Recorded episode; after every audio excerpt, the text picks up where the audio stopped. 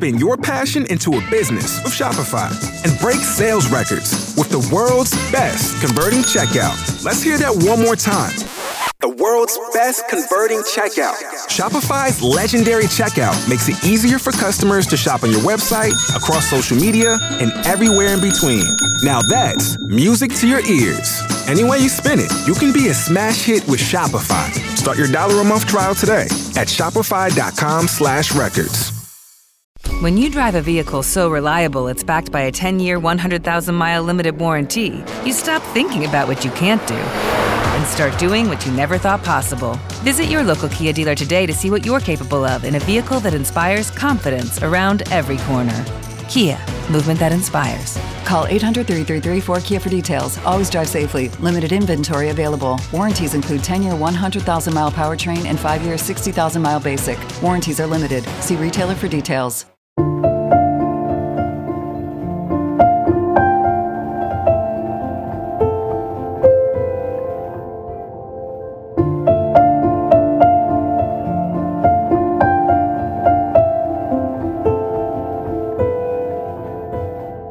All they wanted to do was get rid of the garbage, so it's hard to fault them for what was about to happen. Given the chance to live life in their shoes for a day or two, I doubt it would have come out any other way for us. The town had taken over an old strip mine in early nineteen sixty-two and repurposed it as a landfill, which was admittedly a good thing. A number of unofficial landfills had popped up around the town, and they were hoping this would clean things up a bit. But this new official landfill sat right up against a cemetery, and people were starting to complain about the mess. So the town council met and planned the cleanup. On May twenty-seventh of nineteen sixty-two, someone working for the town struck a match and set the whole pile of trash on fire. But there was a problem, a big, lurking, underground problem.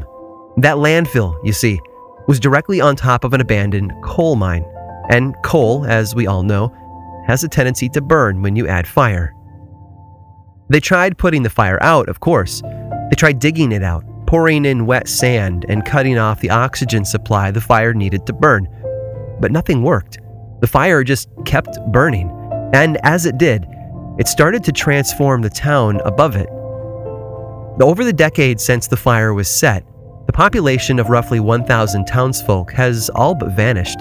The toxic sulfurous fumes and carbon monoxide have driven people from their homes. The weakened spiderweb of mines beneath their streets have caused sinkholes, some deeper than a house.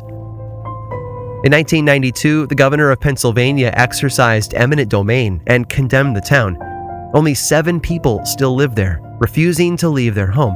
But once they pass away, the government will take full possession of Centralia. Meanwhile, fifty-five years later, the fire still burns. We tend to think of cities as permanent locations, that our hometown will always be there when we find the time to visit family, or that population numbers will always climb higher as the years go by.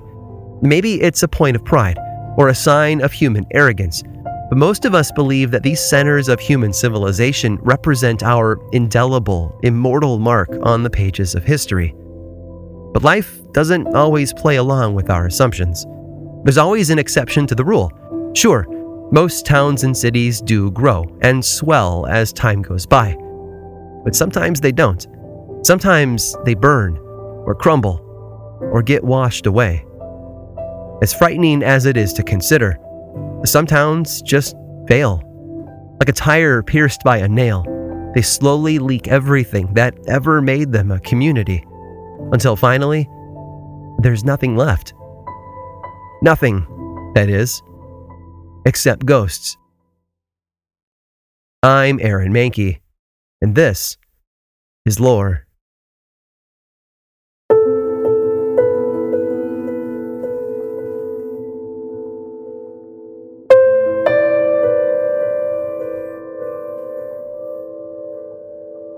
If you get in a car and head north of Boston, following the coastline, you'll eventually wind your way up to a small peninsula known as Cape Ann. It's a deeply historical area, with settlers dating back to the sixteen twenties. Toward the northern side of the tip of that peninsula is the town of Rockport, and on the southern side is Gloucester. In sixteen ninety-three, though, a group of settlers headed toward the area right between them in the middle of that stretch of land and set up a sort of common settlement. They called it, now get ready because this was incredibly inventive of them, the Common Settlement. Yeah, I know, just roll with it. The name was accurate, though, since the entire five-mile area was meant to serve the whole community. You could harvest timber from the trees there and graze your livestock in the fields. Being farther inland, it was also safe from the pirates that plagued the coast, so eventually people began to build homes there. By the mid seventeen hundreds, there were roughly one hundred families living in the common settlement. But not all utopian dreams can last forever. After the American Revolution was fought and won, pirate ships were a lot less common around Cape Ann, so people started to move back to the coastline where life was easier. And as they did, the town was just sort of left behind, discarded like old toys in the backyard. Some people even left their dogs, which ended up becoming feral, roaming the area long enough for locals to start referring to the settlement as Dogtown. There were stories, too. Tales of witches that stayed behind to torment the people around them. One legend says that a witch named Tammy Younger was so feared by people passing through that they would pay her a toll when they did so, just to keep her happy. In the end, though, even the witches moved away.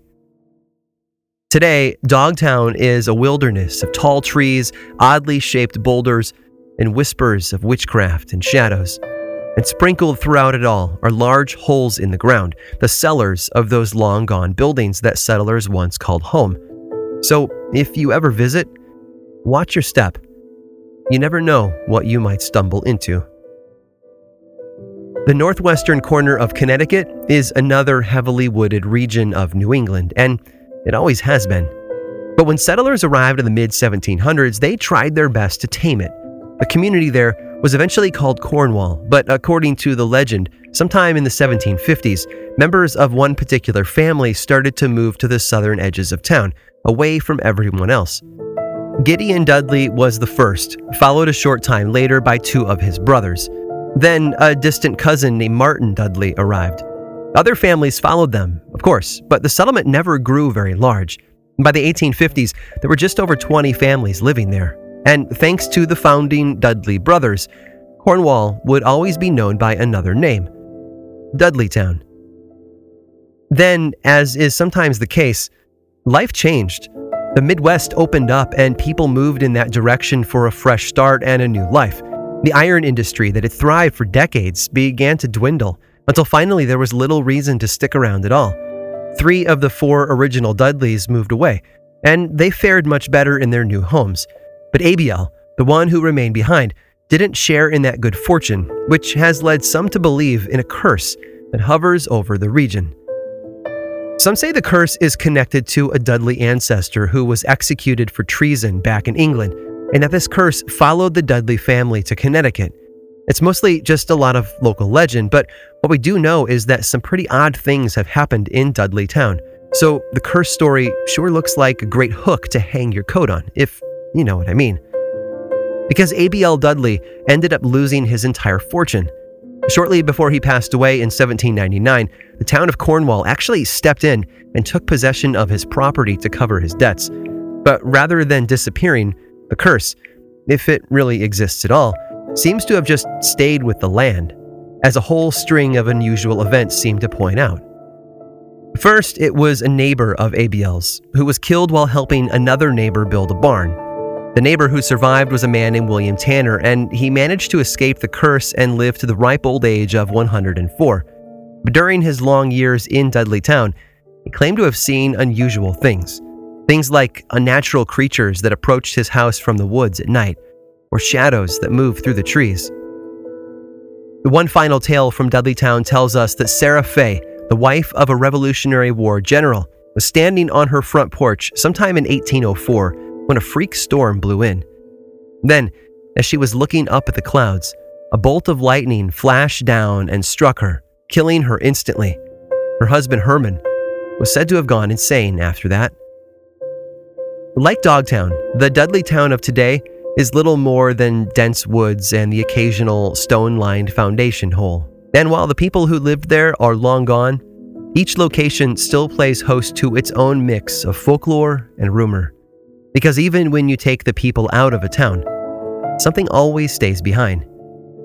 And sure, New England is really old, relatively speaking, and time has a way of helping everything fade away. People, events, even places. So maybe it's not a big surprise that Dogtown and Dudleytown no longer exist. That said, a community doesn't have to be ancient for that to happen.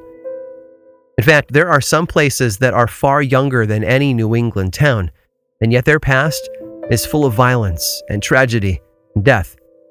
In fact, if the stories are true, there are abandoned towns out west that are inhabited by much more than just story. Because sometimes, the past refuses to die.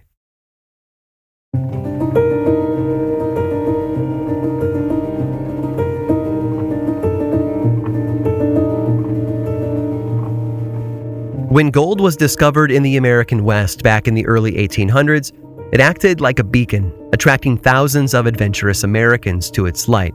They flocked to California, Alaska, Colorado, New Mexico, and many other dusty, rocky, harsh environments. And in eighteen sixty-two, after gold was found at Grasshopper Creek, they rushed to Bannack, Montana. Being the eighteen sixties, some of Bannack's first settlers included Civil War deserters, people who preferred getting rich over fighting for their country.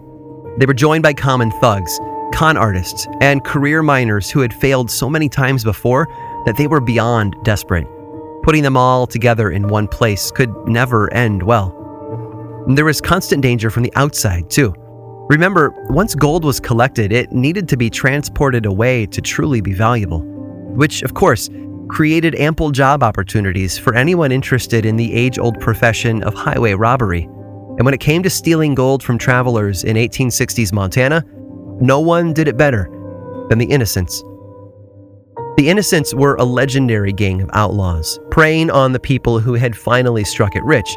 Once gold was packaged up and transported out of town, it was this collection of thieves and gunmen who chased them down and relieved them of their burden, so to speak. They did it often, and if anyone resisted, they did it with violent force.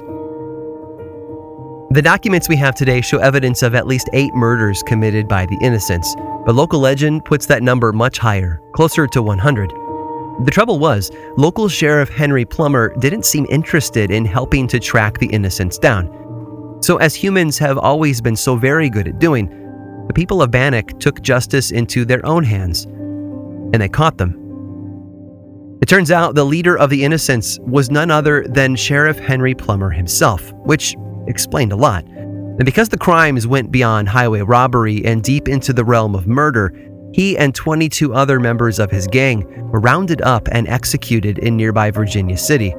Over five thousand people turned out to watch the hangings. Hangings, by the way, that took place on gallows built years before, on the orders of one man, Sheriff Plummer. Bannack is empty now and appears exactly as you would imagine an Old West ghost town to look. Many of the original buildings are still there, but they're just empty shells now, void of human life. Some say the town is far from empty, though, that something still walks the dusty streets and empty buildings. The ghost of Sheriff Plummer. The town of Bodie has its own dark history. Situated roughly two hundred miles to the east of Sacramento, near the Nevada border, this abandoned California mining town has everything you might expect, from glory days and tragic collapse to other, less explainable qualities. And it all began in eighteen fifty-nine. That was the year that four men discovered gold just north of Mono Lake. After one of the men, a forty-four-year-old former tin merchant from Poughkeepsie, New York, named W S Bodie, died in a blizzard, the others decided to name the camp after him. It's been Bodie ever since, give or take a change in spelling, that is. A mining town quickly grew up around the camp, and by the eighteen seventies, it was booming. Millions of dollars of gold were being shipped out of the town every year, and people were flocking to that golden glow. But all good things come to an end, even if that ending is slow and drawn out. The blows that killed Bodie came in waves. A fire in eighteen ninety-two, the closing of the railroad in nineteen seventeen, another fire fifteen years later, the Great Depression. Each event acted like a nail, slowly locking the lid of the coffin down on a town that had once been so alive and vibrant. Still, some things refuse to completely go into the grave. Multiple spirits have been seen by visitors to the old town over the decades since it was abandoned. Some have seen what they describe as a ghostly Chinese woman peering out from the window of one of the buildings, while other buildings have played host to the sounds of laughing children. The stories that attempt to explain these experiences, pairing names and legends with the sights and sounds, are a bit of a mixed bag, but all of them speak to a powerful idea. Human settlements, even after all the inhabitants have moved away, seem to have a way of living on.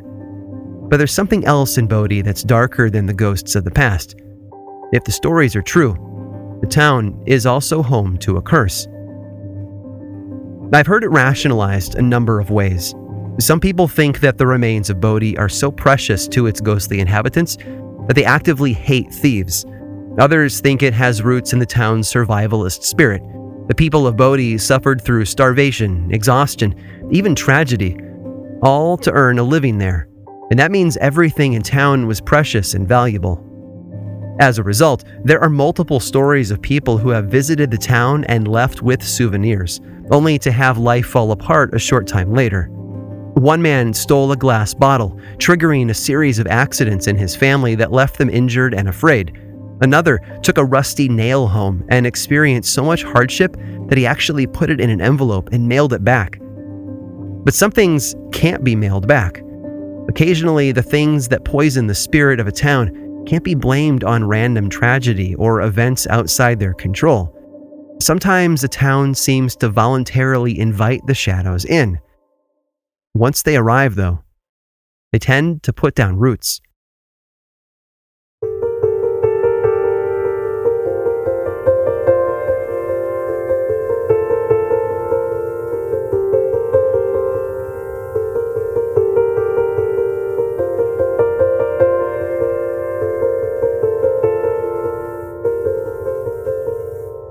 Folks have lived in the area for decades. They started to roll in before the ink on the Louisiana Purchase was dry and just kept moving west. Right here, though, in the flat green land about three miles north of Spring River, they encountered a community of Native Americans from the Osage tribe and had to fight to claim the land. Don't get me wrong, this was Osage land. They'd been there for at least two centuries after being forced out of their original home territory farther east. But the white man was good at pushing, and they pushed the Osage right out of town. And since the eighteen twenties, the community there had grown like a weed. In the late eighteen fifties, two of the more prominent men in town, D S Holman and P A Love, worked together and registered their town with the state of Missouri, just to make it official. The state welcomed them in, and life continued on in the same way it always had. Except, you know, more officially, I suppose.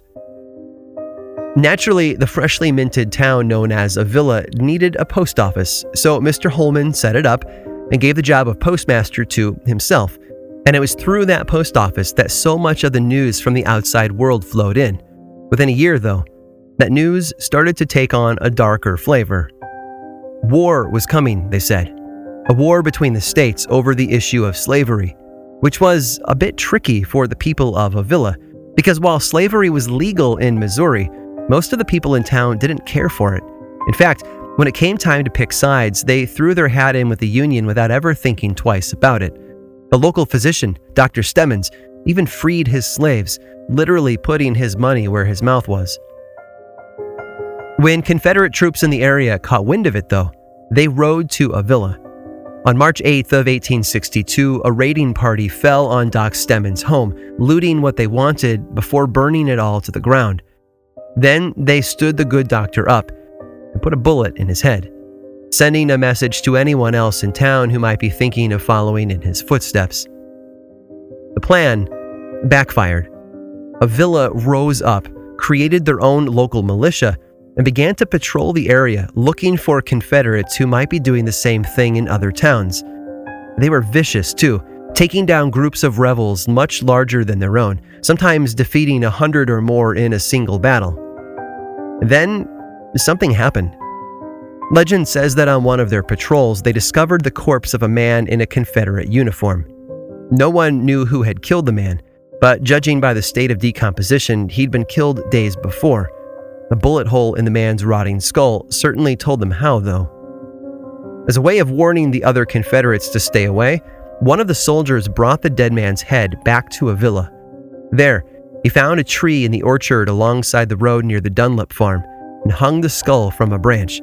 And that skull hung there for so long that people began to call its home the Death Tree.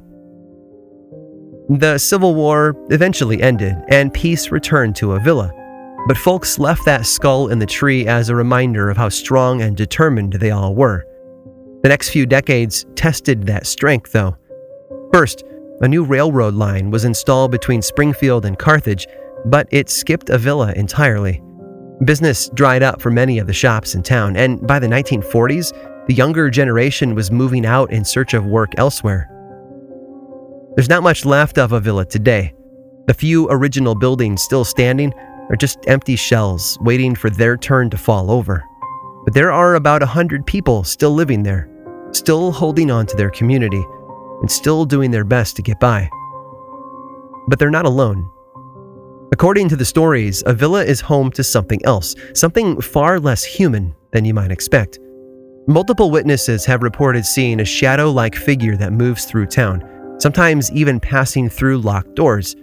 It's said that the figure is more visible out of the corner of your eye than straight on, but it's been seen at all hours of the day in multiple locations around town. The darkest tales, though, are about a more visible entity. They call him Rotten Johnny Reb, a nickname that hints at both the stench he seems to give off, as well as his origin story. Johnny Reb, you see, was a common term for Confederate soldiers. According to the stories, this figure is the very same soldier who lost his head all those years before. Witnesses describe him as a walking, rotting corpse dressed in military clothing. Some say he wears a long leather coat and carries a rusty Winchester rifle, while others claim that he's been seen crawling around on the ground as if he's looking for something important. And while the shadowy figures never seem to bother anyone, Rotten Johnny Reb is another story entirely. Not only does he notice people in town, he's been said to approach them. Whether the stories are true or not, ghost towns certainly represent something powerful in the world of folklore. They seem to be two very different things, all at the same time. Empty, forgotten places that are also somehow overflowing with tales and activity. We can debate the existence of ghosts and curses all we want, but there's no denying the power of story. Still, if you ever find yourself in Avilla at night and you catch the scent of rotten flesh on the wind, do yourself a favor. Run.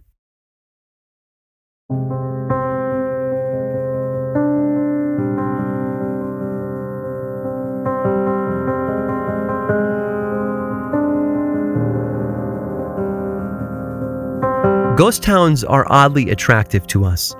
There's something magnetic about being able to step into a place where an entire town once thrived and be the only person there. To walk through buildings that were once homes, or streets that used to hum with life. For the briefest of moments, it can seem like you're the only person in the world. On the other hand, ghost towns can also be a little horrifying. Think of it this way. Archaeologists have found graffiti that dates back thousands of years in places like the interior of the Great Pyramid and the walls of Pompeii. It's part of who we are. We have a deep need to leave our mark on the world. Legendary martial arts pioneer Bruce Lee once said that the key to immortality is first living a life worth remembering. And that's why ghost towns can be a bit frightening, because they stand as proof that, no, not everything we build will stand the test of time. But sure, some things still remain. People who visit Bodie get to walk through buildings that still feel like a time capsule. The general store still has product on the shelf, and homes still have furniture in them. As I mentioned before, some of those old items have been stolen by tourists, only to be sent back when life starts feeling a little, well, cursed. In fact, the park rangers there in Bodie say they receive packages all the time. And over at the museum gift shop, they keep a photo album full of the letters that came with those returned objects, letters that are full of guilt and regret and hope. Hope that maybe, by returning these items, they might end the curse. But it's not always that easy. Even though the post office is still open in Avilla, Missouri, there's nothing to send back. For that town, it's more a matter of finding things. That's because the tale of Rotten Johnny Reb points to a particular solution. You see, all those sightings of the ghostly rebel crawling around on the ground were a hint. He's looking for his head, they say, but if the town wants to be rid of him for good, they have their work cut out for them. According to locals, they just need to find that old tree, dig up the skull beneath it, and then set the whole thing on fire. And really, how hard could that be? But then again, that's the trouble. The people of Avilla have apparently forgotten which tree it is.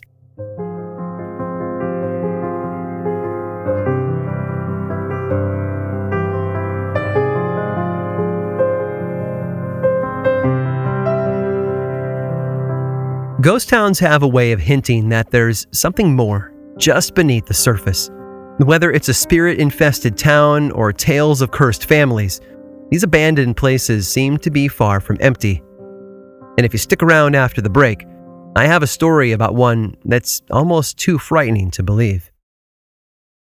This episode was made possible by Audible. Audible is the home of storytelling and your premium destination for thrilling audio entertainment. Choose from thousands of titles you can't hear anywhere else and embrace the sinister, breathtaking, and shocking tales that will have you on the edge of your seat, especially with brand new exclusive thrillers from best-selling authors who are guaranteed to keep you gripped. Audible's extensive library of audiobooks brings thrillers to life using captivating sound design, eerie soundscapes, and dynamic performances. If you love a good folklore-driven supernatural thriller, I cannot say enough good things about Black River Orchard by Chuck Wendig. The audiobook narration is so dang good, and the story is like an evil hybrid of Johnny Appleseed and The Shining, which is probably why it's been nominated for a Stoker Award this year. Really, you have got to check it out. Audible members can choose one title a month to keep from the entire catalog, plus the Audible app makes it easy to listen anytime, and as an Audible member, you get full access to a growing selection of included audiobooks, Audible originals, and podcasts. Right now, new members can try Audible for free for thirty days.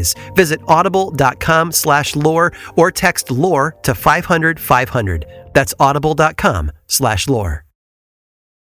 This episode of Lore is made possible by June's Journey. Escape to a bygone age of mystery, danger, and romance as you immerse yourself in the world of June's Journey, a hidden object mystery mobile game that puts your detective skills to the test. Play as June Parker and investigate beautifully detailed scenes of the nineteen twenties whilst uncovering the mystery of her sister's murder. With hundreds of mind-teasing puzzles, the next clue is always within reach. Collect scraps of information to fill your photo album and learn more about each character. Plus, you can chat and play with or against other players by joining a detective club. You'll even get the chance to play in a detective league to put your skills to the test. I'm willing to bet that, like me, you work crazy hours and are desperately in need of easy ways to relax. I love that I can open up June's Journey and dig in for a little while, searching for hidden objects, fine-tuning my sense of observation, and enjoying the gorgeous artwork are all so, so helpful in letting me unwind. Mystery, danger, and romance. Where will each new chapter take you? Relax and lose yourself in this captivating quest of mystery, murder, and romance. Can you crack the case? Download June's Journey for free today on iOS and Android.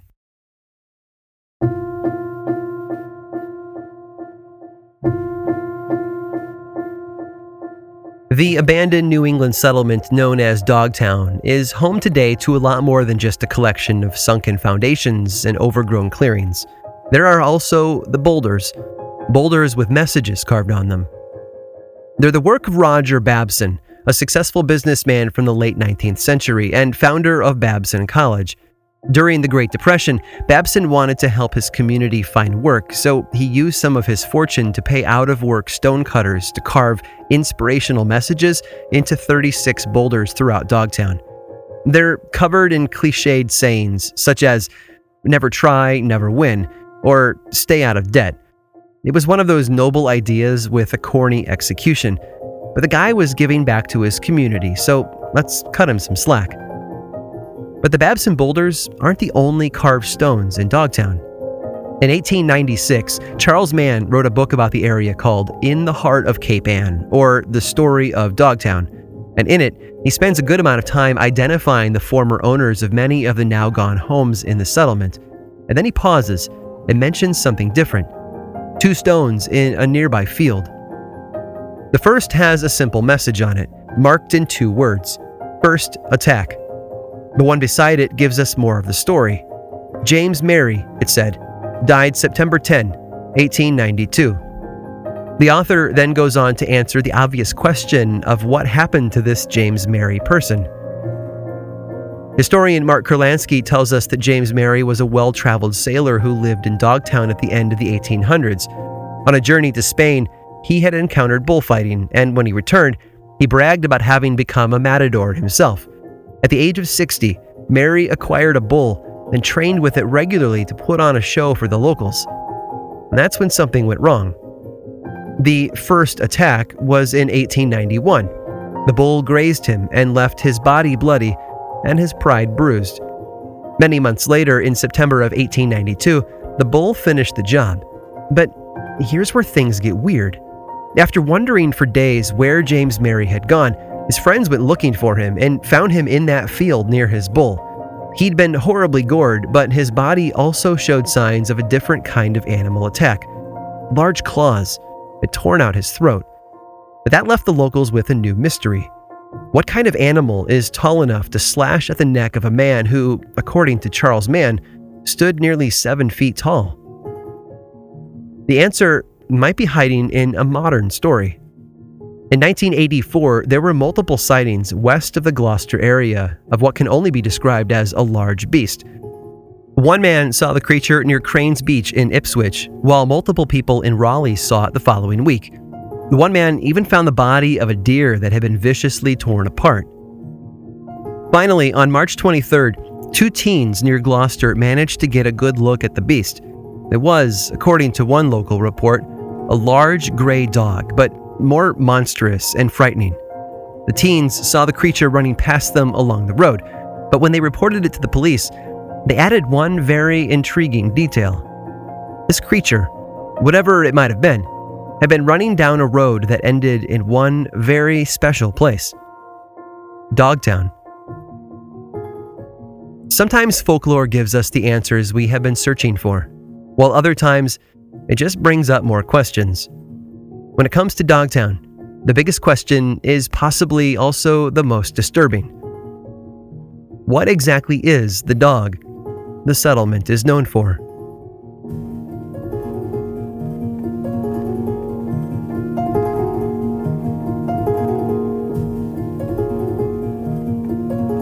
This episode of Lore was written and produced by me, Aaron Mankey, with research help from Marset Crockett and Carl Nellis, and music by Chad Lawson. This is my friendly reminder that Lore is a lot more than just a bi-weekly podcast. There's an ongoing book series from Penguin Random House, a television show available on Amazon Prime, a membership site with extra episodes, and so much more. And you can learn about everything over in one place, the world of lore dot com slash now. You can also follow the show on social media. We're over there on Twitter, Facebook, and Instagram. Just search for Lore Podcast, all one word, and then click that follow button. If you do, say hi. I like it when people say hi. And as always, thanks for listening.